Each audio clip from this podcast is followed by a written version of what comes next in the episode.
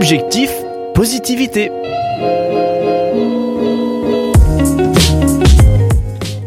Nous vivons à un rythme effréné et sommes sans cesse sollicités. Nos téléphones intelligents nous accaparent. Nous pouvons être connectés au monde entier, mais déconnectés de nous-mêmes. Pourtant, comme l'a exprimé l'écrivain Charles Naudier, le vrai bonheur est dans le calme de l'esprit et du cœur.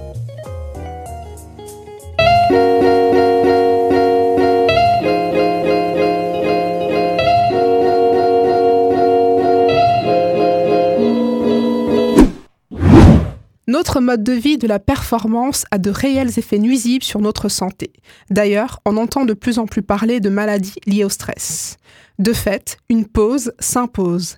Il nous faut apprendre, voire réapprendre à créer des moments de calme pour nous retrouver avec nous-mêmes et regagner en énergie, en force, en lucidité, en qualité de vie tout simplement. Alors, pour être pratique, je vous propose 8 idées favorisant le retour au calme. Idée 1, prier. La prière est un calmant efficace qui apaise et diminue les tensions. Idée 2, s'abstenir de téléphone et de réseaux sociaux pendant une période donnée. C'est un défi délicat pour certains, mais pourtant ça peut être indispensable à la sérénité. Idée 3, écrire. L'écriture a un effet cathartique. Elle permet de se libérer émotionnellement. C'est aussi un moyen de clarifier ses idées et ses pensées. Idée 4, dire non à certaines sollicitations. On ne peut pas être sur tous les fronts. Il est donc important de savoir refuser certaines demandes pour préserver son équilibre de vie. Idée 5, faire du sport. L'activité physique agit comme un relaxant musculaire naturel.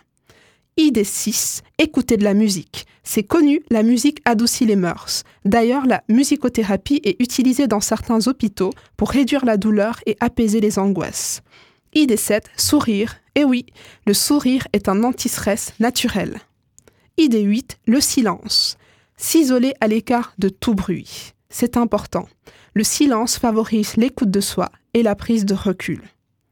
En conclusion, il est devenu essentiel de s'offrir des moments de calme. Il y va de notre santé. Et toi, comment fais-tu pour t'évader de ton quotidien parfois tumultueux?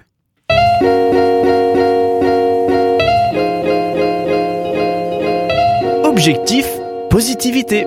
Vous a été présenté par Francine. Thank you.